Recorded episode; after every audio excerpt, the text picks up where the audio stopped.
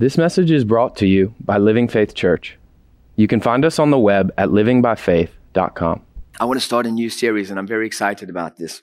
Um, hopefully, I won't be the only one at the end of today. it was a joke.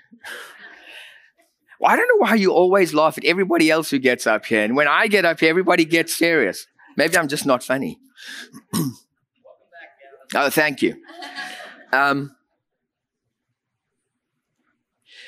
I've been grappling with some stuff and wanting to, to, to process some stuff in myself. And one of the biggest challenges that I've struggled with for a little while is having a form of godliness but denying the power thereof. Having a form of godliness but denying the power thereof. there are so many well motivated Christians, people who love God and who are pursuing the things of God. And the intention of their heart is to move into a space where they experience the fullness of everything that, they, that He has for them. The challenge with it is that we, we seem to recognize godliness in its different forms and we seem to able, be able to recognize what He has available to us. But the power that goes with that seems absent in some ways. Maybe it's just me. But it, it, it, God never came into our lives to give us a little dab. God came into our lives to transform us. Part of the challenge, I think, sometimes is that we underestimate God. What happens is in our, our, going through life and experiencing different aspects of life, we go to God because we want Him to touch an aspect of who we are. And we want Him to, to give us that, that moment of happiness and that moment of fulfillment and that moment of rescue and whatever it might, it might be that we're looking for. And it's not that He's opposed to that. The challenge with it is, is that God's not looking just to meet you in the moment. God's looking to transform your life. And so my perspective has to shift a little bit because I have to recognize that when I move into a relationship with God, old things are passed away and everything is going to become brand new. And in embracing brand new, it means that my perspective and my vision, my view on who I am and how life operates needs to shift so that I can get in line with God's perspective. When I'm able to marry myself to God, it positions me in a place where I believe we begin to experience more of Him and what He has for us.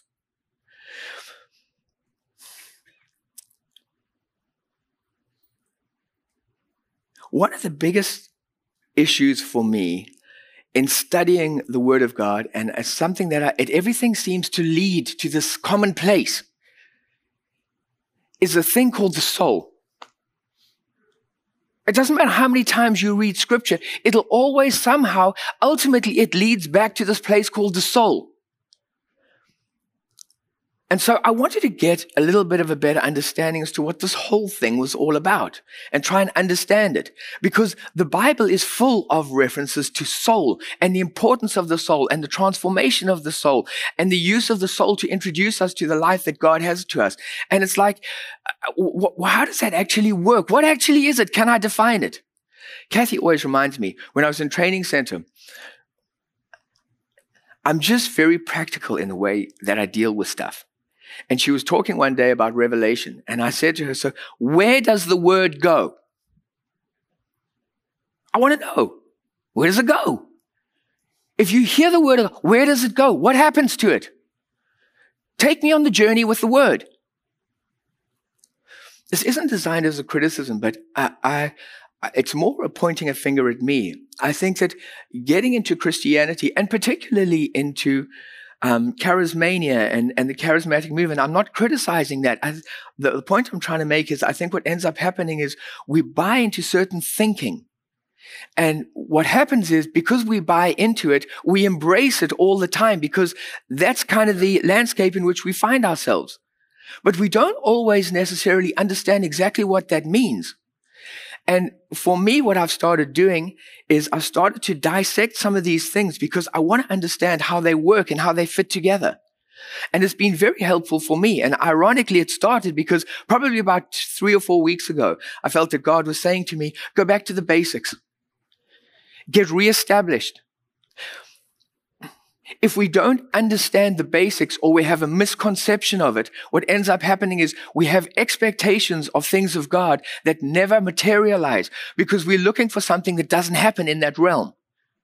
Let me give you an example. If you have a football team and you're cheering for your football team, and all of a sudden you find that you're on the um, in the stands and you're cheering them on, and suddenly they're in a defensive mode. And you stand up and you start yelling for the quarterback to make a tackle. And you're looking for him to do something. I know he's got the speed. I know he, he has the ability to be able to. What, what, why is the quarterback not doing anything? The challenge with it is if we begin to understand the rules of football, we begin to recognize the fact that actually in a defensive play, the quarterback's not even on the field. I'm looking for him to do something, but he's not even out there. And sometimes in the way that perhaps we've put aspects of Christianity together, we're living and looking in, in the anticipation of God and certain things happening, but it's because it's not grounded in the way that God has it. Does that make sense? So I started having a look at this thing called the soul. And when you have a look at it at a very superficial level, it talks to us about some of the functioning, the ability to be able to think and to reason and to process and to feel, to make decisions and to, to have cognitive ability. So we look at all of these things and it's like, at a very, yeah, yeah, yeah, yeah, I get it. so if we talk about those things, then you cannot have a look at the soulish aspect without having a look at the brain. To look at the brain. And I, it was like, okay, well, fine. Let's start having a look at the soulish realm and let's start having a look at the brain. And in that space, I started looking at things and I began to realize that we are very complicated in the way that we are put together. And actually, when we get to the place where we're having a look at defining who I am, it's not an easy thing to do. When people say to you, Who are you? What do you tell them? And where does it come from? Are you going to speak to them about your physical attributes? Are you going to speak to them about your beliefs? Are you going to speak to them about your thoughts? Are you, are you going to share with them your disposition and your, where do, and where do all of those things come from? It raises lots of questions. And I think that as Christians, it's important for us to be able to understand those and to address some of those questions. What I'm wanting to do in the next few weeks is I'm really wanting to build a spiritual nest for us. What I'm wanting to do is take the individual components, the way that God put us together and the way that He created us, and give a um, definition to what each of those different aspects and those different parts are, and how they comprehensively and cohesively work together to create who I am. In that space, when I understand my being and how I'm put together, it lends a lot of value to be being able to read the scriptures. Because what I found for myself is that some of the things that I had thought were right were actually not right. But when I adjusted some of the pieces and I started to read scripture, it changed everything. I had different context because suddenly the nest had been created and I was like, wow, that's really interesting. So I want to create a spiritual nest so that in that space, as we begin to put different aspects of our Christian life into that, we're able to process it in a healthy way and a comprehensive way that looks at all the different attributes. Is that okay? I really would encourage you because I would like to do this in layers. I'm going to keep it pretty elementary and I'm trying to keep it in a way that is easily digestible. I'm not getting into the Greek and I'm not getting into the Hebrew. If you want, I'll give you the references. You can go and check it the reason I'm doing that is because I don't want to get come out with something which is a whole heavy educational philosophic idea about things. I'm trying to take the word of God in the way that Jesus presented it to us, something that's digestible and easy to walk out. Okay?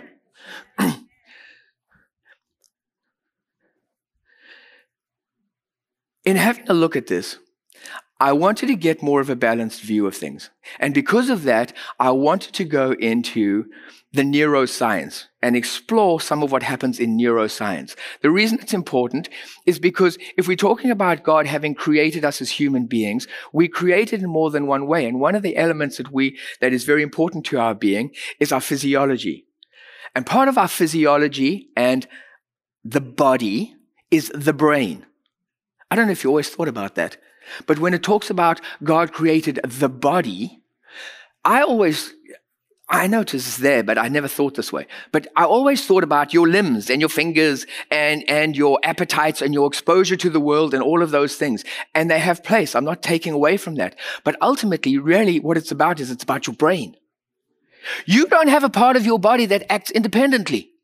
You've never been walking down the street and your hand suddenly started doing this. And you were like, where did that come from? It becomes important because the Bible starts to speak about certain things like sin is in the body. What does that mean? What does it mean? Does it mean it's in my foot? No. It becomes important for us because we begin to recognize the fact that the fulcrum and, and the place of, of instruction comes from the brain. And the thing about it is, if my brain is influenced by sin, what ends up happening is it drives my appetites and it drives my body. My brain becomes important when it talks about the body because ultimately that is the ruling mechanism for what happens in my body. Nothing happens in my body without the influence of this. You want to change your body? Change your brain. But remember, we're talking physiology here. So I want you to go and understand a little bit more about what do neuroscientists say? What have they discovered? And is there a commonality and is there some way that I can synchronize some of their discoveries with what's happening spiritually? The thing about it is, it's a very interesting marriage between a very incompatible couple. You have science on one side, which is very preoccupied with the physical and the natural. It's all about experimentation and it's all about evaluation. It's all about systematic studying of things. It must be tangible. It must be accessible. It must be measurable. They're criteria for defining what falls under the scope of science. Science does not go beyond that realm. It has parameters. And so it's an interesting analogy when you take something like that and you put it into the context and you try and marry it with something which is spiritual. Because spiritual is intangible. It's inaccessible to the senses, but it's the source of life. So what can I discover by putting these two things together? In moving forward with things, what I would like to do is this. Everything that I'm going to present to you, I'm going to make sure that it is grounded in Scripture. The Bible is truth. Lots of people have got opinions, and there are opinions out there, and that's okay. I have a problem with it. But it's really important that ultimately everything must line up with the Word of God. If it doesn't line up with the Word of God, throw it out. Okay? So that becomes the foundational authority on anything that we're going to embrace. What I would encourage you to do is this. What we speak about, take it back and sit and spend some time with the Holy Spirit on it. Allow Him to take and minister some of this stuff to you. I'm getting a little bit ahead of myself, but unless you do that, you're going to live in your brain, which is where you're going to get the stuff, but it's not going to do anything. It's transformational in who you are. You need the Holy Spirit to do that. One of the things which is a hard place, but a liberating place for me is I can't change anybody.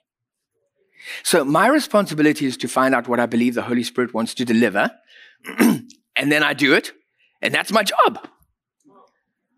I can't change anybody.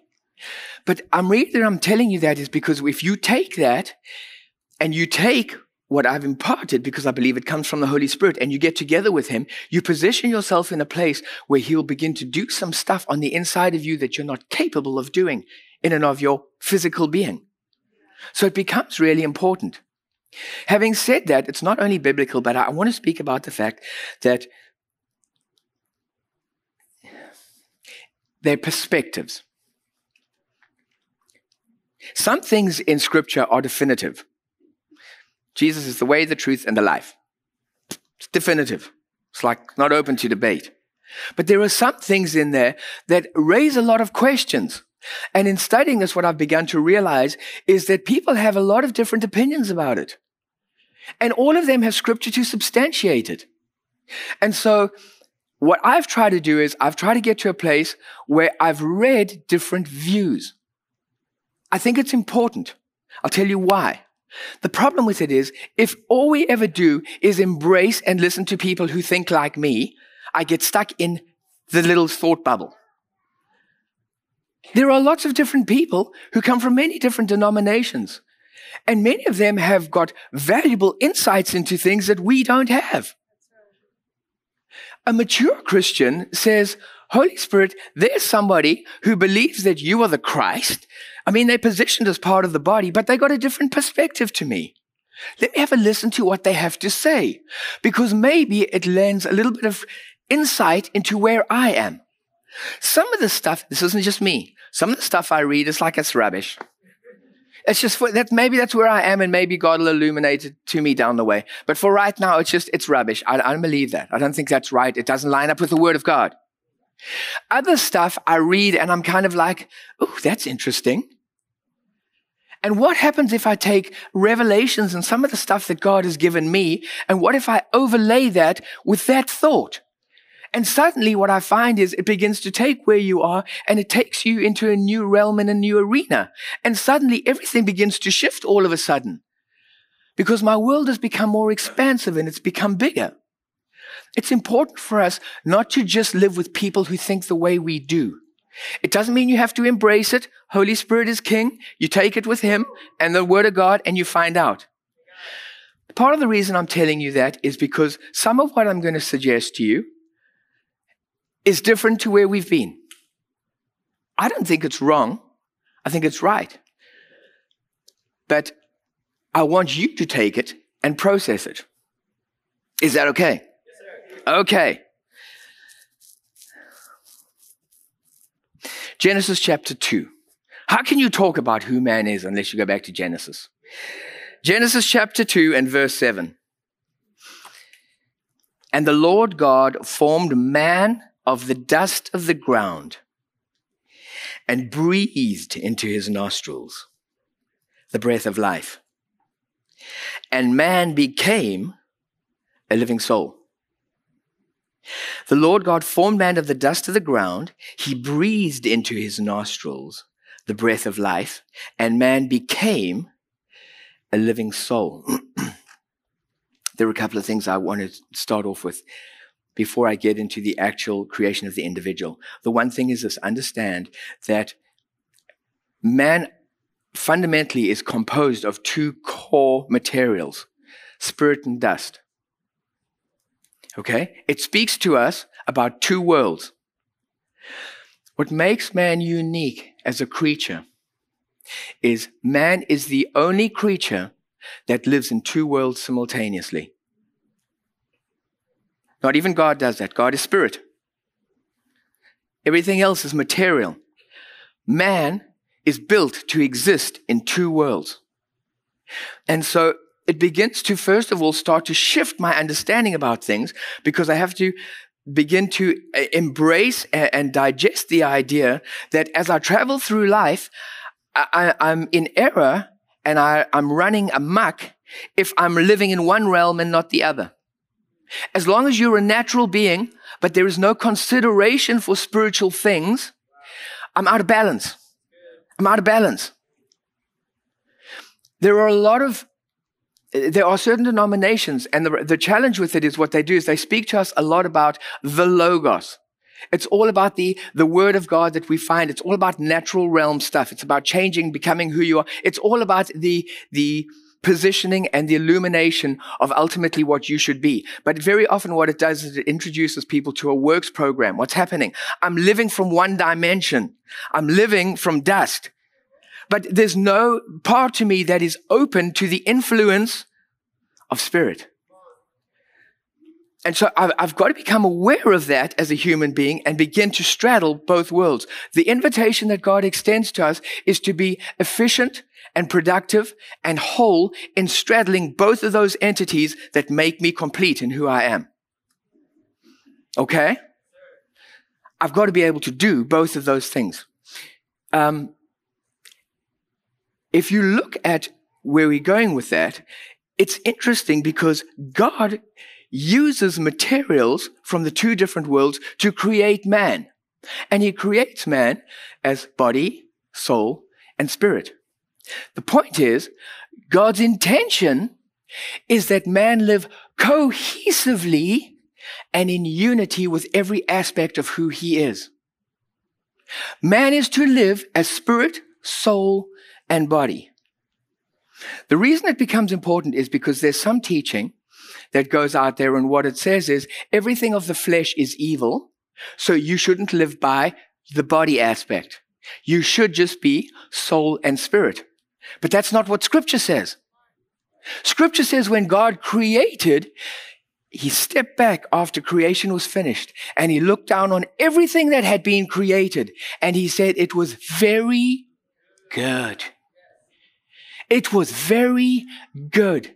Just as the Trinity, Father, Son, and Holy Spirit operate cohesively as three in one, what he invites us to do is the way that we operate and we move through life is we are three in one. Spirit, soul, and body, bringing cohesion, all of it coming together so that I live as a fulfilled and a whole and a complete entity. Part of the challenge of some of the teaching right at the moment with people out there is to get rid of the body aspect. And I'm talking about gender stuff, but it creates issues because what ends up happening is essentially they're saying is, I can't embrace who I am. So I'll throw it out and I'll try and embrace something else. Anytime we can't embrace an aspect to who we are for whatever reason, I create fric- uh, fracturing within myself. I become incomplete. You will never remedy that. I can't take out a part of who I am and say I'm not prepared to embrace it. The whole point of the gospel is God brings us to a place of redemption. Redemption, spirit, soul, and body. What is he saying? He's saying stuff has happened. Something's happened. And so parts to who we are have been fractured and have been we live in disappointments and brokenness and different aspects. The whole point of redemption is to take every aspect of you who you are, spirit, soul, and body, and take it back to God's original design. That's what the redemption is about. It's not limited simply to being born again and everything else is eliminated and removed from that. It's something that's designed, designed to invade your, your being in every way. God designed us to be like Christ. The word for Christ, in that, that they use the big word there is sanctification. And First Thessalonians 5 verse 23 says, your, let your whole body, spirit, soul, and body be sanctified. What is he saying? Every part of who you are is designed to show forth the glory of him. We were designed as beings to operate that way.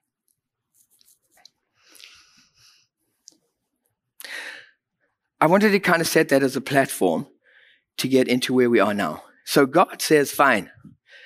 He has a discussion between himself and with himself. And he says, let's make man. Let's make man in our image. And it says, first part of it is says, let's make man the dust of the ground. He formed man of the dust of the ground. He took material. What I'm going to do in this is I want to start getting into certain aspects of who we are and giving a definition to what those aspects are. So we're able to define them, okay? So he's forming man, okay? This is body. Body's coming into being now. He's taking matter, material substance, and he creates man of the dust. Like I said earlier, it wasn't just his form that he created, but he created him with a brain. Brain is composed of matter. Brain is tissue. When you die, what goes into the box with you is brain tissue and it'll rot with everything else. But what's interesting about this is realize this. God created man of matter. He created a brain of matter. But you know what? Nothing functioned. He had a brain. but it wasn't working. What does it tell us? It says to us that man's mind never came into being until God breathed into him. What does it say? It's telling us that mind, our ability to process, our ability to reason, our ability to make judgments, our ability to feel, mind came into being when God breathed into man. It's important because this is the distinction. Mind doesn't go with brain.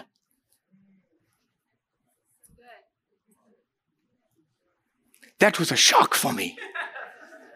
It was.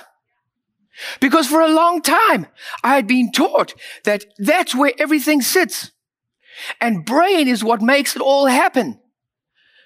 And suddenly I came to the realization, brain is a mechanism. It is a tool that you have been given by God. And that tool, although it has physical form, is there and it's designed to, number one, run the body. But it had no life yet. But that's what it was there for. That was the function of the tool. The second function of the tool is this. Ultimately, it gives the mind access to the world. The brain is what processes what's happening. The brain is picking up all the time the tangible aspects. It's seeing stuff. It's synthesizing. It's processing. It has access to all of this stuff. what is it doing? It's feeding in right now information and details and content. And where is it going? To the mind. But the mind's not part of the brain.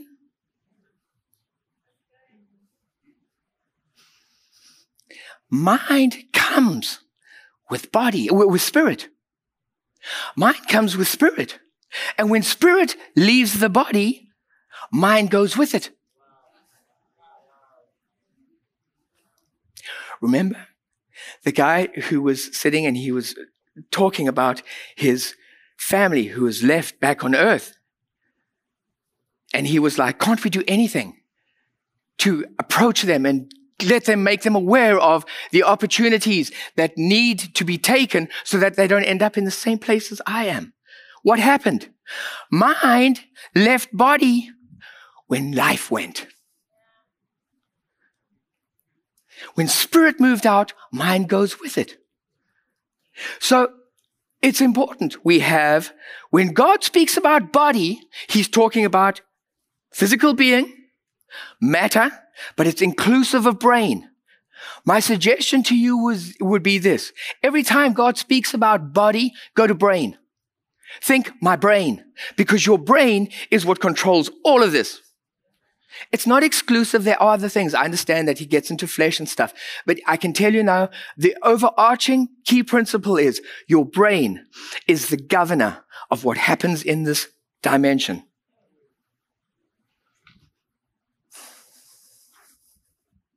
So he formed man of the dust of the ground. And it says, and he breathed into his nostrils the breath of life. He breathed into the nostrils the breath of life. And man became a living soul. What is he saying? He's moving away from matter right now and he's sitting saying, I'm going to make you out of something quite different because you're not only going to be matter, but you're going to be spirit. And what God does is he takes spirit. John 4, I think 24 says, God is spirit. And those that worship him must worship in spirit and truth. God is spirit. God took spirit and he breathed spirit into man. It doesn't say God, it doesn't say man became a living spirit. Go and have a look, have a look in the original uh, Hebrew. Man became a living soul. That's interesting. So this is where part of my challenge came. Because the problem with it is that it's particularly prevalent amongst evangelicals and charismatics. They teach the idea that man is a three part being spirit, soul, and body. It's kind of exclusive to that little realm because the minute you go outside of those, those denominations or whatever you want to call them, actually most people don't believe that. Most theologians don't believe in a three part being. They believe in a two part being. And so one thing, these are hard things I grapple with because it's like, what's the practical implication? If man is a three part being, spirit, soul, and body, okay? I understand body. I know what God made it of. I get spirit. I know what God made that of. I know where it comes from. What the heck is the soul thing? There's no third material in the creation process. What is it?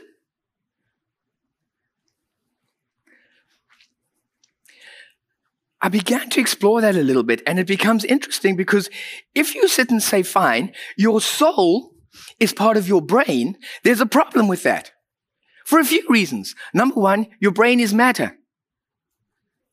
So your soul came into being when God breathed it in. So it obviously is not of material substance. Does that mean when you die, if it's of brain, it goes into the coffin with you? It can't be of material. It can't be part of your brain. There are some other issues with it. Think about this. God is spirit. As spirit, it's quite interesting because God has all the capacities and capabilities of what we would classify as being the soulish realm. God thinks. God speaks. God expresses emotion. God makes judgments. All of those things exist in spirit realm. But God is never referred to as a soul.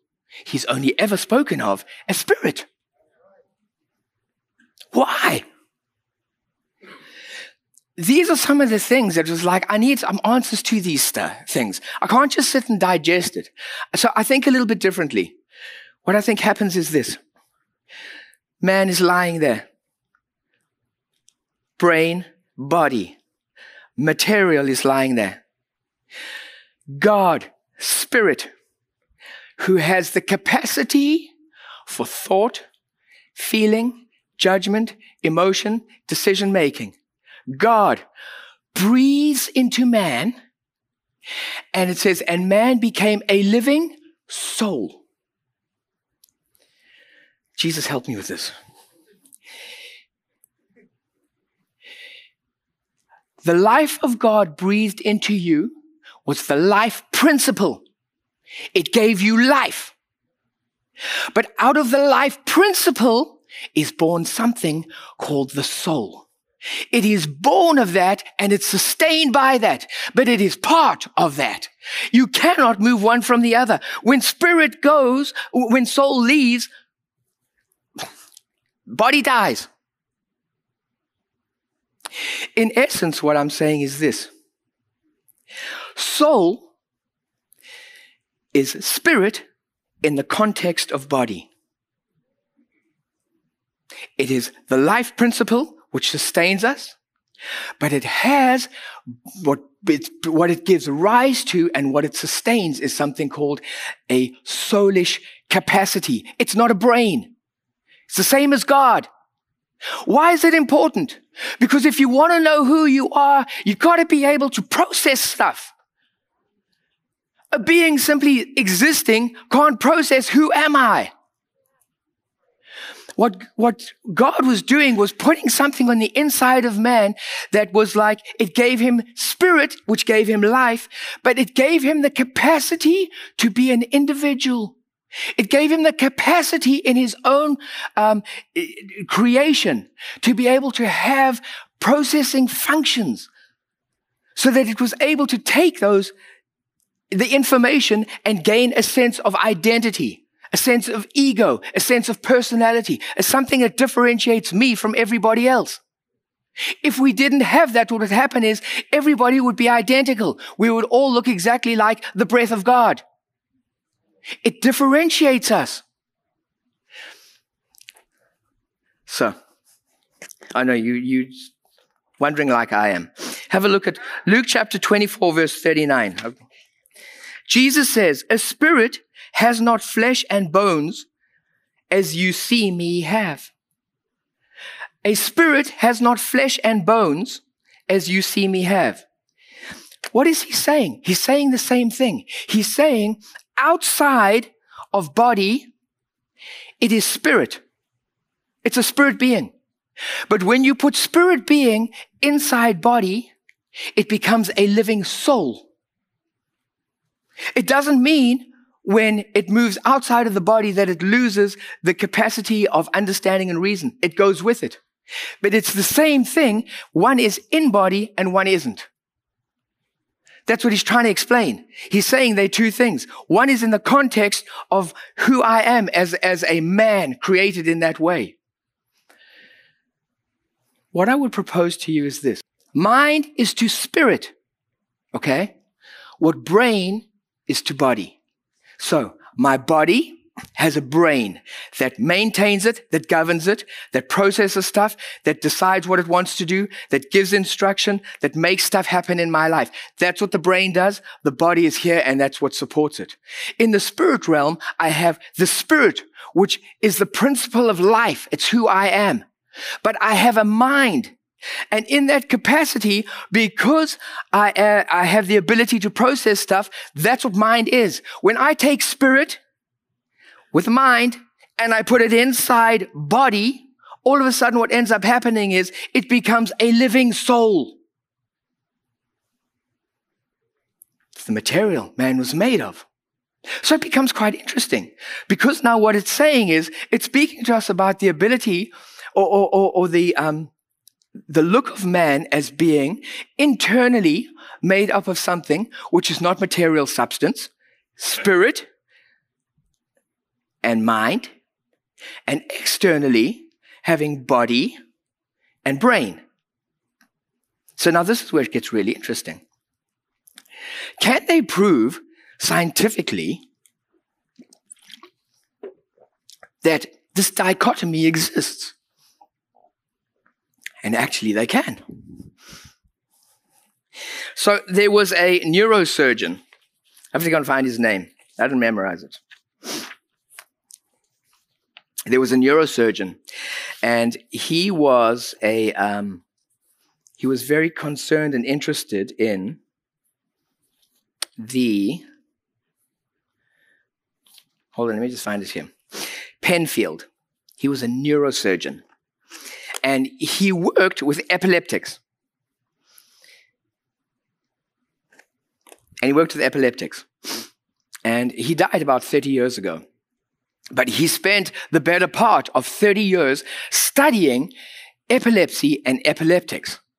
And the way that he went about doing it was obviously he needed the patients to be awake in order to manipulate them and, and, find some kind of response between their brain and their, their actions. So what he would do is he would actually remove the cranium and they would be sitting there.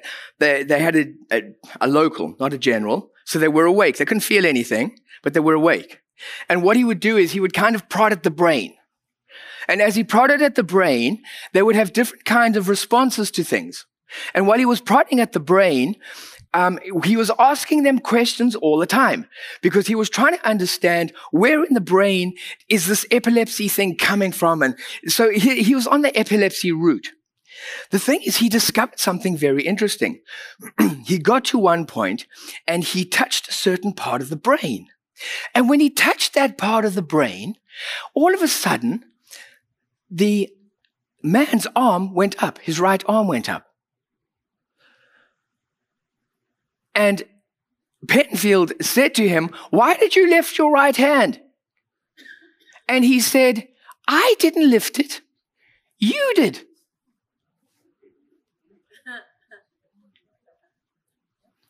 I didn't lift it. You did.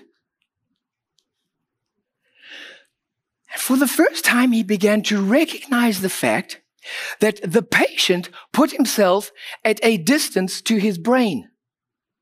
What he was saying was, I never initiated that function. You initiated it. You were prodding on this thing called my brain. And you, as a result of that, got my arm to do what you wanted it to do. I didn't do it. What it says is this a few things. Number one, I am not a brain. I am separate to the brain, which is what God says. I created him as a living soul. As a living soul, he operates and has influence over a structure called the brain, which gives us access to the natural realm.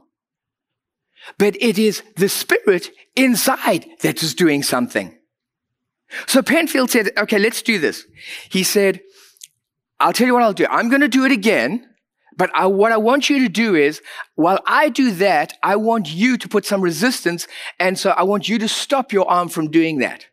So he said, okay. So he touched that part of the brain again and the man's arm shot up. And immediately the man put out his other hand on top of it and tried to push it down. And the takeout from the experiment was this, and they've done it many times. The takeout of the experiment was this. The br- we are not a brain. We have a tool called a brain.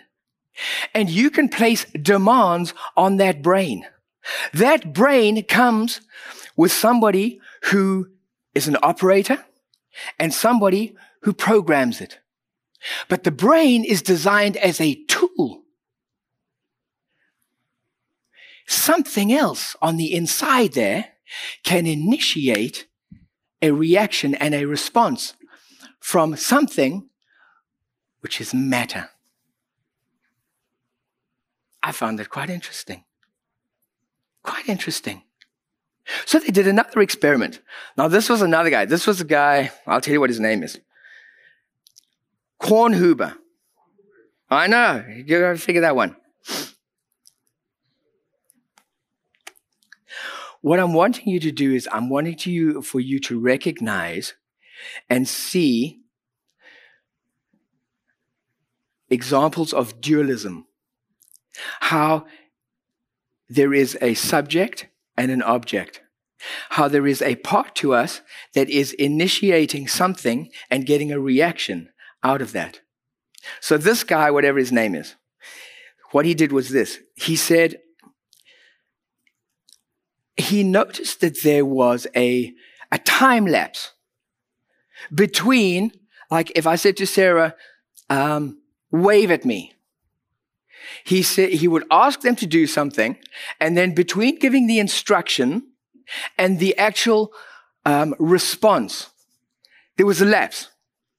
So what he did is he put all the thingies on the brain to manage all that happened there. And what he did is he told them, what I want you to do is this. I want you to wave at me.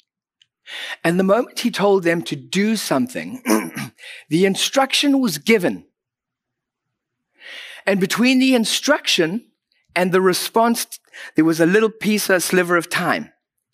And in that gap, what he found was immediately there were, there was a whole bunch of electrical activity that happened in the brain. And it kind of moved around and then it began to concentrate in an area and while it concentrated in that area, it would ultimately hit the space that would result in the action taking place. And so, wave your hand, thought about it, said, wave my hand. And in that moment, before the hand actually went up, he monitored what happened with all the brain waves. It was so interesting because what he began to realize was this. Number one, the instruction doesn't come from the brain. It comes from somewhere else. Somewhere else, something else initiates this electrical impulse that happens in the brain. And ultimately, those things give definition and instruction to what the brain needs to do. The challenge that they found was this. Science is only concerned with things that are natural, things that are material, and things that are tangible. So the problem with it is in studying the brain, they could have a look at those aspects, but they couldn't have a look beyond that. And it came to a dead end because they couldn't find where those things were initiated. Who are you? You have a tool called a brain. You have a body that's going to respond to the instruction that it's given. You have the life of God, which is the sustaining principle on the inside of you. But you are a living soul. You are a living soul. It becomes important for us because what we start to do is this, and I haven't got time to get into it now, but I, this is where I want to go. Body, brain. I am a living soul, and I have a life giving principle called spirit.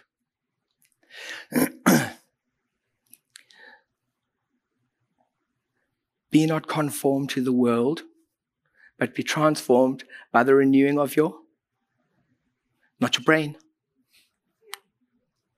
Talking about your mind. Hold on a second. What does that mean? What are the implications of something like that? He didn't tell me to change my brain. He said, change your mind. Why? Because he knew you are the controlling entity in the equation.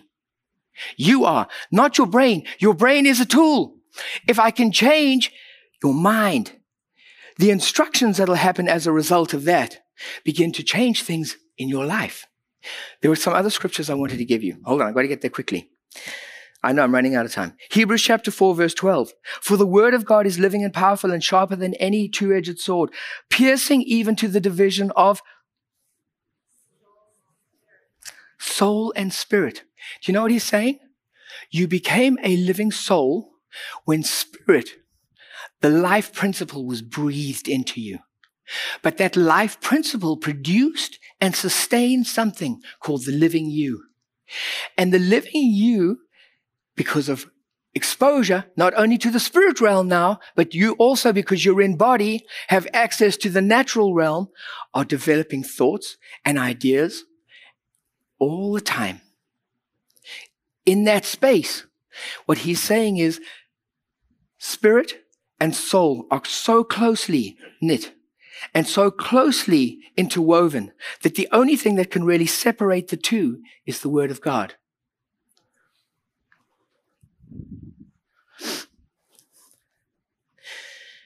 Uh, I'm trying to think if there's. I can't get into that stuff.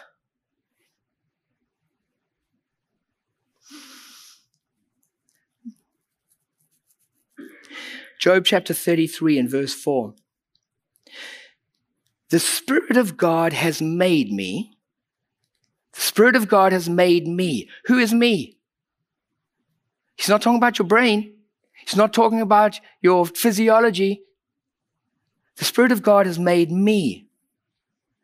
And the breath of the Almighty gives me life. The breath of the Almighty gives me life.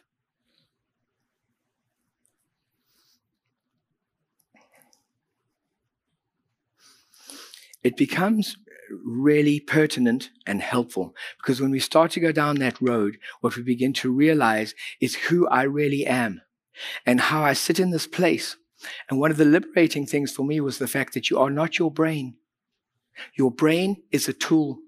If your brain is a tool that's at your disposal, you have the ability to have influence over that.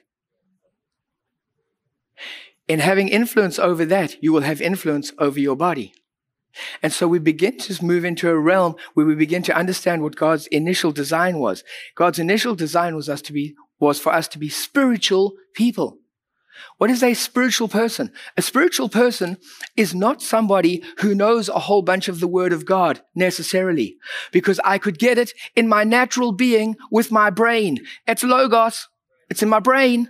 It's in my brain, but my brain is not me. My brain is my tool. What do I need? I don't need Logos. I need Rhema. Where am I going to get Rhema from? I got to step over this side into who I am, a living soul. Because my living soul has something called the sustaining life principle. It is the life of God on the inside of me. In that space, what ends up happening is the communication between God and me results in revelation. It changes me. I begin to recognize the fact that I can build a whole new life because when I'm in the natural realm, what adds value to your life is knowledge. When you're a knowledgeable person, you've amassed a fair amount of information. You're valuable. We'll pay you more because you can do more with what you know. But that's immaterial in the kingdom. In the kingdom, you build a life on faith, on revelation. The thing about it is it puts us in a different context because it's relational. It means, okay, so I've got to start moving to a place where I've got to hear God. I've got to allow Him to speak into that space. Blessed are you, Simon Bar Jonah, because flesh and blood, flesh and blood, flesh and blood. Your brain didn't tell you this. But my Father who's in heaven, well done, you've just opened the door. You can start to build your life on something new, something different. You don't have to build your, your life on logos and brain, which everybody else is building it on. Suddenly I move into a place where I'm beginning to recognize that there's a realm to who I truly am. And I can, that stuff can have influence or I can choose to say, I'm not going to be conformed to that anymore. I'm going to be made new. How am I going to be made new? Because I'm coming to you, Spirit of God who's on the inside of me, because I'm trusting you to do something on the inside of me that builds a reality, that builds a foundation on the inside of me that I can begin to live from. It'll shift and shake your whole paradigm about what sin is. Sin is living without a recognition and a value for the contribution of spirit in my life, in particular of God in my life. What it's saying is I'm living by brain and I'm living by who I am. But that's why you can never become righteous. Unless I get to the place where I sit and say, I need you. I need spirit because who I am is a living soul. I need spirit to come in and make me brand new. My brain will happen down the way. I can get to that. This is not about my brain right now. This is about me.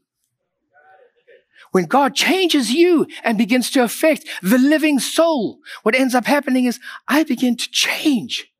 I place different demands on my body. I live in the expectation of different things from my brain. I don't allow that to take preeminence in my life anymore. I'm moving into a space where I recognize I want to be spiritual. Spiritual means I'm beginning to recognize and value the Spirit of God on the inside of who I am. And I'm open to His influence in who I am, the living soul.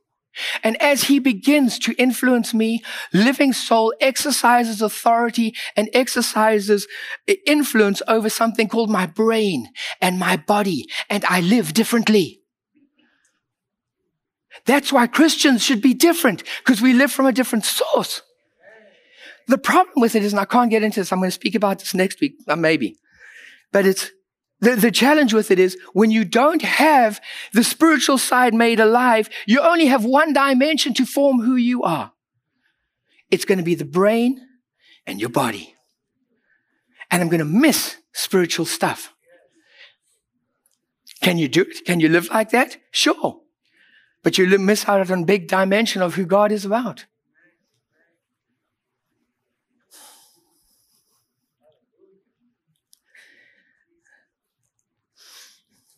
Holy Spirit, thank you for being with us. I thank you, Holy Spirit, for the eyes of our understanding being opened.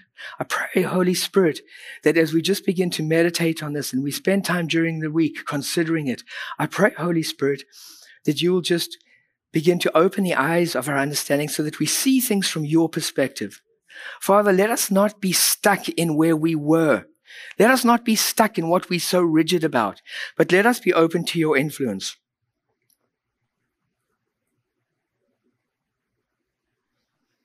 I thank you for springboards that introduce us to a new way of living, ways that can, we can let go of our past and embrace something new. Can I leave you with one last thought? God is so much bigger than what we are. He is so much bigger. The most dangerous place we can ever get is if we feel as though we have a monopoly on truth. If we feel we really understand God fully in an area. You talk about the infinite being, the creator of the universe. And somehow we think that we have him down pat. We never do. View your spirituality as a journey. I can promise you he will introduce you to new avenues and new aspects of who he is. But you've got to be open to it. One of the most dangerous things we ever do. That's why we have denominations everywhere. Because people live with picket fences around their beliefs. I go this far and no more. Don't wade off into error. I'm not suggesting that. Make sure that everything conforms to the Word of God. Spend time with the Holy Spirit, but just don't become intransigent. I find a lot of people just redigest what they've been fed. But if you really begin to interrogate it a little bit, it doesn't always hold water. Anyway, something for you to think about. Have a good week.